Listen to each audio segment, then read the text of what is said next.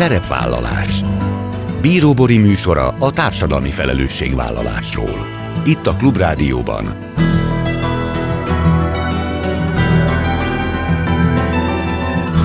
Szerepvállalás. Jó napot kívánok, Bíró Bori köszönti Önöket. Adásainkban hétről hétre példákat hozunk arra, hogy egy-egy cég vagy intézmény, netán magánszemély, milyen formában, milyen eszközökkel járul hozzá anyagi gondok, társadalmi problémák orvoslásához, az életminőség javításához, a fenntartható fejlődéshez. Így módon is kifejezve, hogy felelősséget érez azért a környezetért, amelyben él és dolgozik.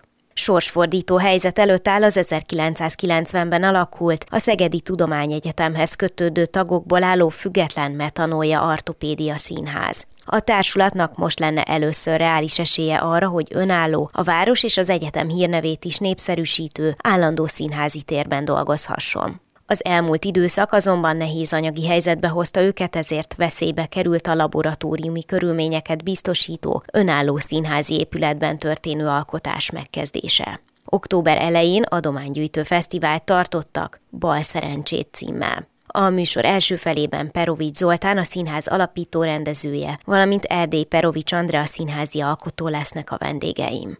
A fesztivál keretében Következmények nélküli bántalmazások következményei címmel rendeztek kerekasztal beszélgetést. Ennek egyik felszólalója Pintér Marianna Manka emberi jogi aktivista volt. A Békeközpont az erőszakmentes életért bántalmazottak érdekképviseleti egyesület alapító tagja lesz az adás második felében a beszélgető társam. Ezek a mai témáink, tartsanak velünk! Ma két beszélgető társam lesz a műsor első felében, Perovics Zoltán, a Metanoia Artopédia Színház alapítója, rendezője, színésze és látványtervezője, és Erdély Perovics Andrea, a színházi alkotó, a Metanoia Artopédia színésznője. Sziasztok, és köszönöm szépen, hogy itt vagytok. Mi is köszöntünk benneteket, és a hallgatókat. Talán egy pici magyarázatra szorul, hogy alapvetően itt ebben a társadalmi felelősségvállalással foglalkozó műsorban mit keres egy kulturális téma. Hát itt sokkal többről fogunk a következő percekben beszélgetni, mert hogy sokkal összetettebb mindaz, ami veletek mostanában történik. Még mielőtt belecsapunk, ha megengeditek, egy pár mondatot említenék rólatok. ezerkilencszázkilencvenben alakult a ti színházatok, és hát elég sok mindenen mentetek már keresztül. Most viszont egy nehéz, különleges, majd elmondjátok, időszak van az életetekben, mert hogy arról van szó, hogy egy adománygyűjtő fesztivált szerveztetek még október elején. A fejetekbe vettétek azt, hogy szeretnétek egy Magyarországon eddig még nem létező független színházi laboratóriumot, műtermet és kiállítótermet indítani, ehhez kerestek ti támogatókat, de a történet nem olyan egyszerű. Ti, mint független színházi társulat, milyen helyzetben vagytok most, és miért kellett az adománygyűjtés eszközéhez folyamodnotok?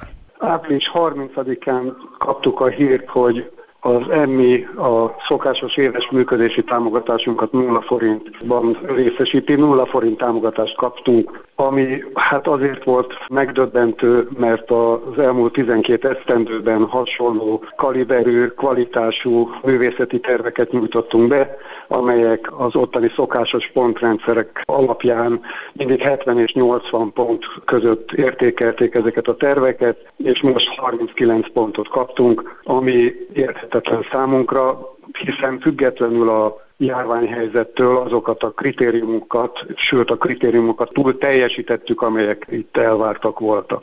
És emiatt nekünk, hogy a működésünket folytathassuk, létrehoztuk a Metanoia Artopédia baráti kört, amely baráti kör támogat bennünket, de a támogatások mellett olyan pályázatok felkutatásában, illetve támogatók felkutatásában segítenek, amelyek a munkánk folytatását segíthetik. Ezt az állapotot itt a rádióban mi is ismerjük, hogy milyen az, amikor támogatásból kell élni, de hát azt azért magyarázzátok el, hogy amikor megkaptátok ezeket a pontszámokat, akkor nyilván ahhoz tartozott valamilyen fajta értékelés is, hogy mi volt arra a magyarázat, hogy nem sikerült. Volna, bocsánat, uh-huh. Nem, nyugodtan. Indoklás nélkül kaptuk meg ezeket a pontszámokat, illetve az indoklás azt szerepelt, hogy a benyújtott tervek nem érték el a megfelelő ponthatárt. És még a, ugye a ponthatárról is később értesültünk. Tehát semmiféle indoklás, mi aztán kifogásainkat benyújtottuk, és a benyújtott kifogásokat is oly módon indokolták, ami elfogadhatatlan, hiszen ők valami szintén arra hivatkoznak, hogy számukra nem megfelelő indoklás érkezett, vagy nem, nem is homályos a megfogalmazás. Tulajdonképpen ez elfogadhatatlan, Andrea ehhez hozzászólna. Igen, Andrea, szervusz! Ja, és köszöntöm én is a hallgatókat. De csak annyit szerettem volna ehhez hozzáfűzni, hogy mindeközben olyanok kaptak támogatást, olyan társulatok, akik a pályázati kiírás formai követelményeinek nem feleltek meg, tehát küszöbb kritériumokat nem teljesítettek, például a honlapjukon nincs feltüntetve az Országos Bírósági Hivatalhoz kötelezően benyújtandó éves beszámoló, stb. Stb. Ennél sokkal ciprábbak is voltak, ezért állunk most így értetlenül és felfoghatatlan, hogy amikor a pandémia ugye egyéb nehézségek mellett is nagyon nehéz helyzetbe hozza a színházakat, bocsánat, köszön a kislányom. Tehát felfoghatatlan a számunkra, hogy miközben van egy harminc éve érlelődő művészeti tervünk, és ebben az évben sikerült volna ezt el is indítani, hogy hogy történhet az meg, hogy egy szakmai kuratórium semmibe vesz egy harminc éves tervet. Igen, tehát akkor a legnagyobb különbség az elmúlt évekhez, évtizedekhez képest az, hogy nektek volt egy viszonylag rendes működési menetrendetek, megszoktátok, hogy évről évre hogyan tudjátok magatokat fenntartani, ez most borult, viszont ti megpróbáltatok valami fajta megoldást keresni, és hogyha jól tudom, Andrea, pont te voltál az egyik szervezője a Bal Szerencsét Fesztiválnak, így neveztétek el, ami október elején zajlott, sok-sok programmal, és hát nagyon neves emberek is kiálltak mellettetek, ugye a Szegedi Tudományegyetem Bölcsészettudományi Karának tizenkét oktatója, Jordán Tamás színművész, Jeles András rendező és még sokan mások, és ennek ugye egyrészt az volt a célja, hogy adományt gyűjtsetek, másrészt szeretnétek egy, ahogy már említettem, laboratóriumot, illetve műtermet indítani. Mesélnél erről, hogy miért ehhez a megoldáshoz folyamodtatok, és hogy miről szólna ez a műterem? A színházi laboratóriumról majd Peró beszél részletesen, hiszen a koncepciója a Peró elképzelésein belül van. Én a Bal Szerencsétről annyit szeretnék mondani, hogy maga az elnevezés, Benda Balázs, szegedi underground író és képzőművész egy szamizgatja ihlette, amit Dobos Gyulával közösen készítettek, és maga ez a Bal Szerencse elnevezés olyan szépen találkozott a jelenlegi és az akkori helyzetünkkel is, valamint úgy látjuk, hogy sajnos már a szerencsében sem nagyon reménykedhetnek a függetlenek, vagy a kritikusan gondolkodók, vagy a valamilyen elvárásoknak nem megfelelő személyek. A felmutatott eredmény, vagy, a, vagy az értékteremtésben pedig már rég nem, úgyhogy ezért a Bal Szerencséért mi nagyon keményen megdolgoztunk. Hát magukat komolyan vevőve is nem korrumpált emberek szerintem mai napig ezen nagyon komolyan dolgoznak, hogy bal szerencsések legyenek, de lehet, hogy ez most így jelenleg ránk van testálva, de semmiképp nem a mi szégyenünk. És a Bal Szerencsét Fesztivál azért gondoltuk el és kezdtük megszervezni, mert eredetileg a színházi laboratóriumnak szerettünk volna gyűjteni, viszont hát az Oltalom Karitatív Egyesület ellehetetlenítése, és pontosabban a szolidaritás, vagy lelkiismereti ügyek szolidaritásának jegyében döntöttünk úgy, hogy ezt a gyűjtést kiterjesztjük, hiszen a kiszolgáltatott és segítségre szoruló embertársainkat segíti ez az egyesület. Hogyha már a szolidaritást említette Andrea, akkor mi a tapasztalat, hogy egy színházi szakma szereplői egymás mennyire támogatóak, mennyire segítik egymást? Először erről, aztán pedig akkor Zoltán, kérlek, mesélj a műterem ötletéről, mert Andrea azt mondta, hogy ez tulajdonképpen a te fejedből pattant ki.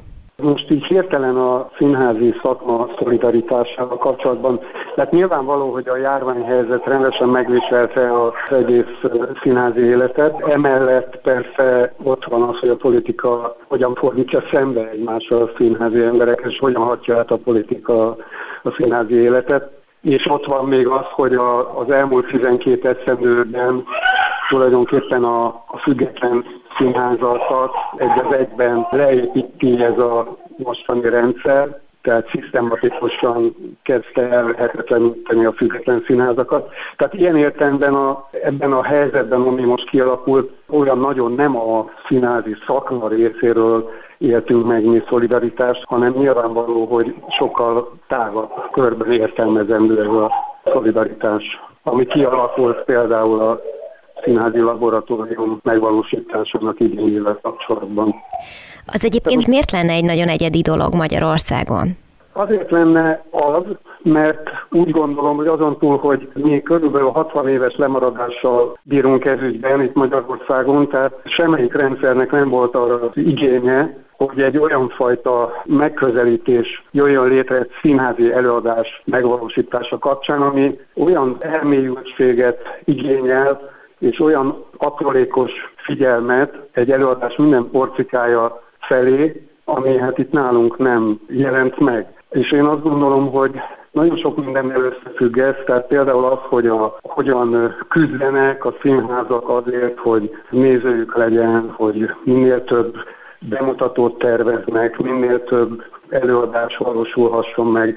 És ezek a, tehát a gazdasági mutatók előnye érdekében egy olyan üzemszerű működésbe kényszerülnek, amely gyakorlatilag a, az értékek rovására történik. Nem jön létre egy olyan színvonalú színházcsinálás Magyarországon, ami például a nemzetközi színházi életben élet felé jelentősé válhatna. Arról van szó, hogy egy előadásnak az ideje nem egy másfél hónap alatt valósul meg az alkotó folyamat, hanem az előre nem tudható, hogy mennyi idő alatt jön létre egy előadás, tehát amennyi annak a témának vagy a történetnek a kihordási ideje, annyi idő alatt valósul meg.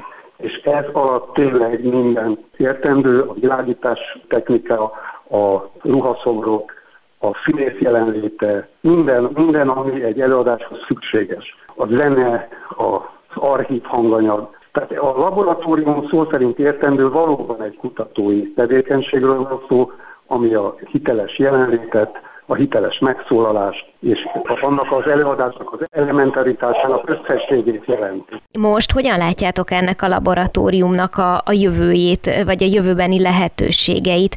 Balszerencsét, ugye ez volt a fesztivál címe. A tartalmi részéről tudom, hogy nagyon-nagyon sokszínű volt, és fantasztikus programokat szerveztetek. Hogy sikerült az adománygyűjtés része, és ennek tükrében akkor most hogyan látjátok a jövőtöket?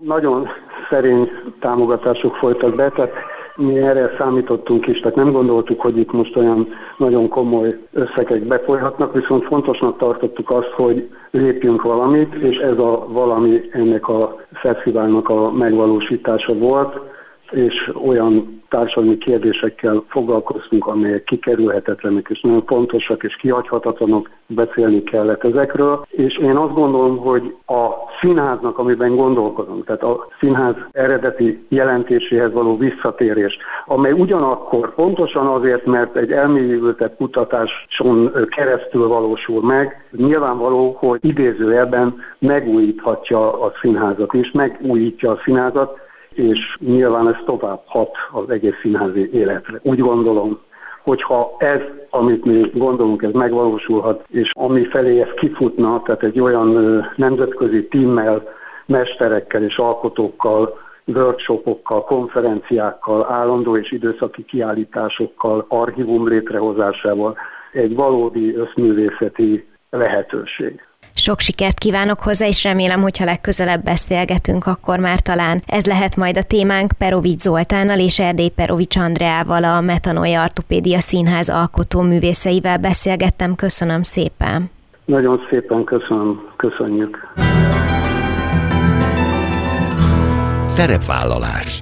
Folytatjuk a témánk továbbra is a Metanoia Artopédia Színház megsegítésére szervezett fesztivál, a Balszerencsét Fesztivál adománygyűjtése kapcsán szerveztek egy kerekasztal beszélgetést következmények nélküli bántalmazások következményei címmel. Pintér Marianna Manka, emberi jogi aktivista, a Békeközpont az erőszakmentes életért bántalmazottak Érdekképviseleti Egyesület alapító tagja a vendégem. Szerbusz Manka!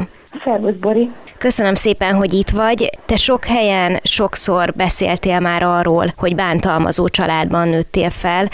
Én azt gondolom, hogy nagyon sokan nem tudják, hogy ez mit jelent, mert hogy egyáltalán a közelébe sem kerültek ehhez hasonlónak. Mesélnél egy picit arról, hogy te hogyan élted meg a gyerekkorod?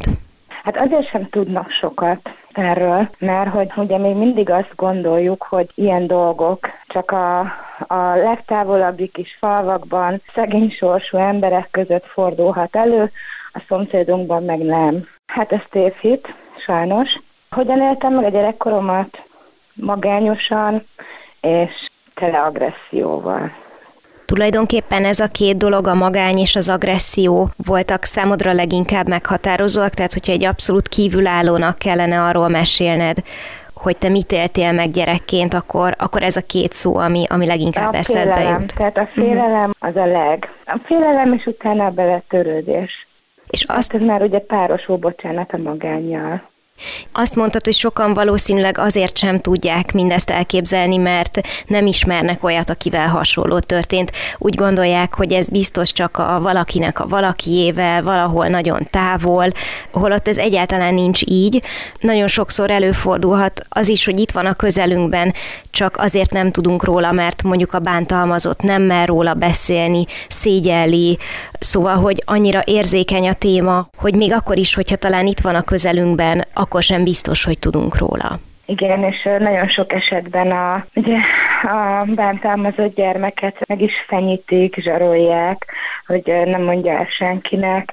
Ugye a szégyenből az is következik, hogy egy ilyen állarcot vesz fel a bántalmazott gyermek, és egészen másképpen viselkedik, hogy elterhelje a figyelmet ugye az otthoni bántalmazásról, és már pedig ez a hirtelen megváltozott viselkedés az egyik jele annak, hogy ugye otthon valami nincs rendben. Tehát a környezet a leginkább akkor tud segíteni, vagy akkor tud jól viszonyulni, hogyha észreveszi azt, hogyha mondjuk egy gyerek egészen máshogy kezd viselkedni, mint ahogy korábban tette. Ez lehet például egy jel. Hát igen, igen, igen, sok esetben igen. Ugye Manka, te elég sok helyen meséltél már a történetedről, és az a fesztivál és a fesztivál kerekasztal beszélgetése, aminek az apropóján itt vagy velünk, az is egy ilyen esemény volt. Arra emlékszel, vagy vissza tudod idézni, hogy mikor döntötted el azt, hogy mindarról, ami veled történt, beszélsz a nyilvánosságnak is, és hogy ezt egyébként miért tartottad fontosnak? Én egyszer írtam egy blogot, és uh, akkor még nagyon nem ismertem az internet világát, és ebbe a blogba, pontokba szedtem, hogy mik történtek velem. Ezt a blogot ezt tulajdonképpen magamnak írtam, de nem is gondoltam arra, hogy ezt ugye bárki megnézi. Mint egy ilyen napló, kvázi, úgy igen, gondoltad? Igen, igen, igen. És megnéztem egy idő után a statisztikáját, és ugye a statisztika mellett ugye azt is láttam, hogy milyen címszavakkal kerestek rá, vagy találtak rá erre a blogra, és azt mondtam, hogy úristen.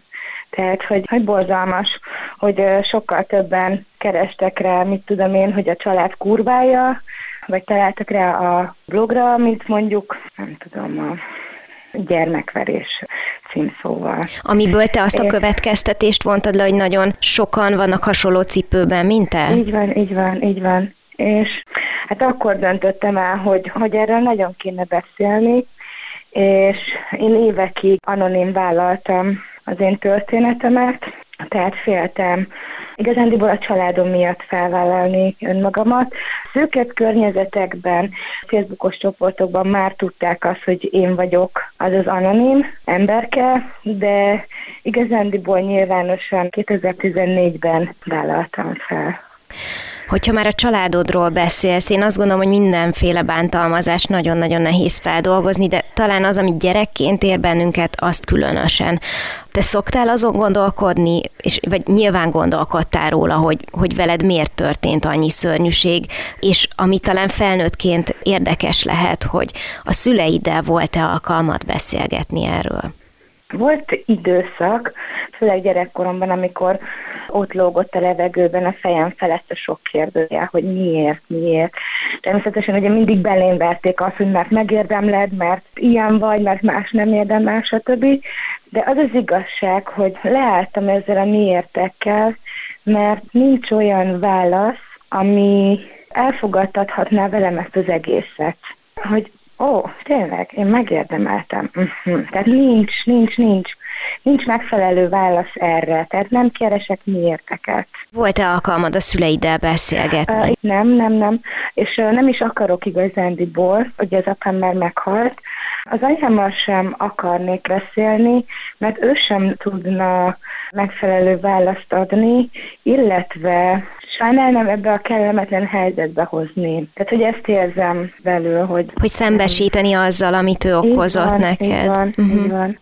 És akkor te inkább a miértek keresése helyett, ahogy az előbb fogalmaztál, próbálsz arra törekedni, hogy mindazt, ami veled történt, azt valamilyen formában feldolgozd. Én, nekem nagyon megrázó volt, egy interjúban mesélsz arról, hogy habár az apád szexuálisan is bántalmazott, és ezt elég sokan tudták, te akkor úgy érezted, hogy mégsem fordulhatsz senkihez, és ami engem ebben különösen megrázott, az az, hogy azt a fajta magányt, amit akkor érezhettél gyerekként, hogyan tudtad aztán később feldolgozni, és elindulni azon az úton, amit azóta is jársz. Egyrészt az, hogy magadat is próbálod építeni, másrészt pedig, hogy próbálsz másoknak is segíteni. Igazándiból ez a gyerekkoromat övező magány, ez a mai napig megvan. Tehát én ugye gyerekként megtanultam ugye az érzelmeket valamilyen szinten kiiktatni magamból, hogy ugye túléljem ezt az egészet, ezért a mai napig nem tudom például átélni, vagy nem érzem a velem történteknek a súlyosságát. Pont azért próbálok erről beszélni, hogy ugye azok, akik most ebben a helyzetben vannak, vagy már felnőttek és voltak ebben a helyzetben, tudják azt, hogy nincsenek egyedül a problémáikkal. Tehát, hogy nem azt mondom, hogy most, most mindenki álljon nyilvánosság elé, hanem nem kell szégyelni az, ami veled történik, vagy pedig történt, és merjen segítséget kérni például. Tehát, hogy ez, hogy ez a rengeteg minden, ami, ami így történt velem, így azt éreztem, hogy tulajdonképpen megmérgezi a lelkemet. És, és ennek a méregnek mondjuk így a, az ellentetje, az a gyógyító erő, ami valószínűleg neked segít most abban, hogy, hogy nyíltan beszélsz arról, ami veled történt, és ugyanakkor pedig segít másoknak is, akik hasonló élethelyzetben vannak? Hát, drága Birkei Pali bácsi mondta azt, hogy én tulajdonképpen ezzel gyógyítom magamat is. Tehát, hogy én ugye mindig azt mondtam, hogy én nem azért vállaltam fel a velem történteket, hogy sajnáltassam magamat. Ez a legrosszabb, amit tehetünk egyébként, hogy sajnáljuk. Tehát legyen empátiánk, de sajnos a sajnálattal ugye benne tartjuk a, az embert ugye a szituációba. Tehát, hogy tulajdonképpen ezzel, hogy én felvállaltam és beszélek róla, ezzel úgymond értelmet adtam mindannak, ami velem történt. Hm. Tehát nem tudok más tenni, mint hogy táplálkozom ebből a méregből, idézőjelben méreg, hogy gyógyítsam magamat. És hogy látod, Manka, hogy ez a bátorság, ez ragadós lehet? Tehát azokkal, akikkel beszélsz, érintettek, és akik mondjuk egyelőre még nem mertek előbújni, és ne, nem is feltétlenül azért, amit mondasz, hogy mindenkinek nyilvánosság elé kell állni, hanem sokkal inkább csak azért, hogy a, a saját életét mederbe tudja terelni, hogy legyen bátorsága tovább lépni, segítséget kérni. Szóval, hogyha valaki felvállalja azt, ahogy te, ami történt vele, és beszél róla, akkor az, az igen meggyőző tud talán lenni mások számára is. Hogy ragadós, ezt nem tudom, de van pozitív visszajelzés, és ennek így nagyon örülök. Tehát, hogy én, én mindig azt mondtam, és ez olyan sablonszöveg, hogyha ha ugye csak egy embernek tudtam segíteni, már megérte. Tehát, ha most tizenkét év után le kéne állnom, akkor is azt mondanám, hogy már megérte. És gondolom, hogy újabb és újabb kapcsolatokat találsz, és találkozol újabb történetekkel. Ugye a mai műsornak az apropója a Metanoia Színház, ami most egy elég nehéz helyzetben van, és ugye a, a számukra szervezett adománygyűjtő fesztiválon volt egy kerekasztal beszélgetés, ahol vállaltál te is szerepet. Miért álltál melléjük, amikor felkértek, hogy mesélj a fesztivál keretében? Hát egyrészt, hogy már nehéz helyzetben vannak, tehát hogy én szörnyűködöm, hogy, hogy nem kapnak támogatást. És egy nagyon jó kis színházról beszélünk, és csodálatos emberekkel, tehát az a szeretet, áradat, amit én ott tapasztaltam, az eszméletlen, de hogy számomra megtisztelő volt, és nem volt kérdés az, hogy elvállalom. Manka, számomra pedig az volt megtisztelő, hogy itt voltál velünk, és nagyon meséltél a, a történetedről. Pintér Marianna Manka emberi jogi aktivistának nagyon köszönöm, hogy itt volt a műsorban, és kívánok nagyon sok erőt minden továbbihoz is. Én köszönöm a lehetőséget.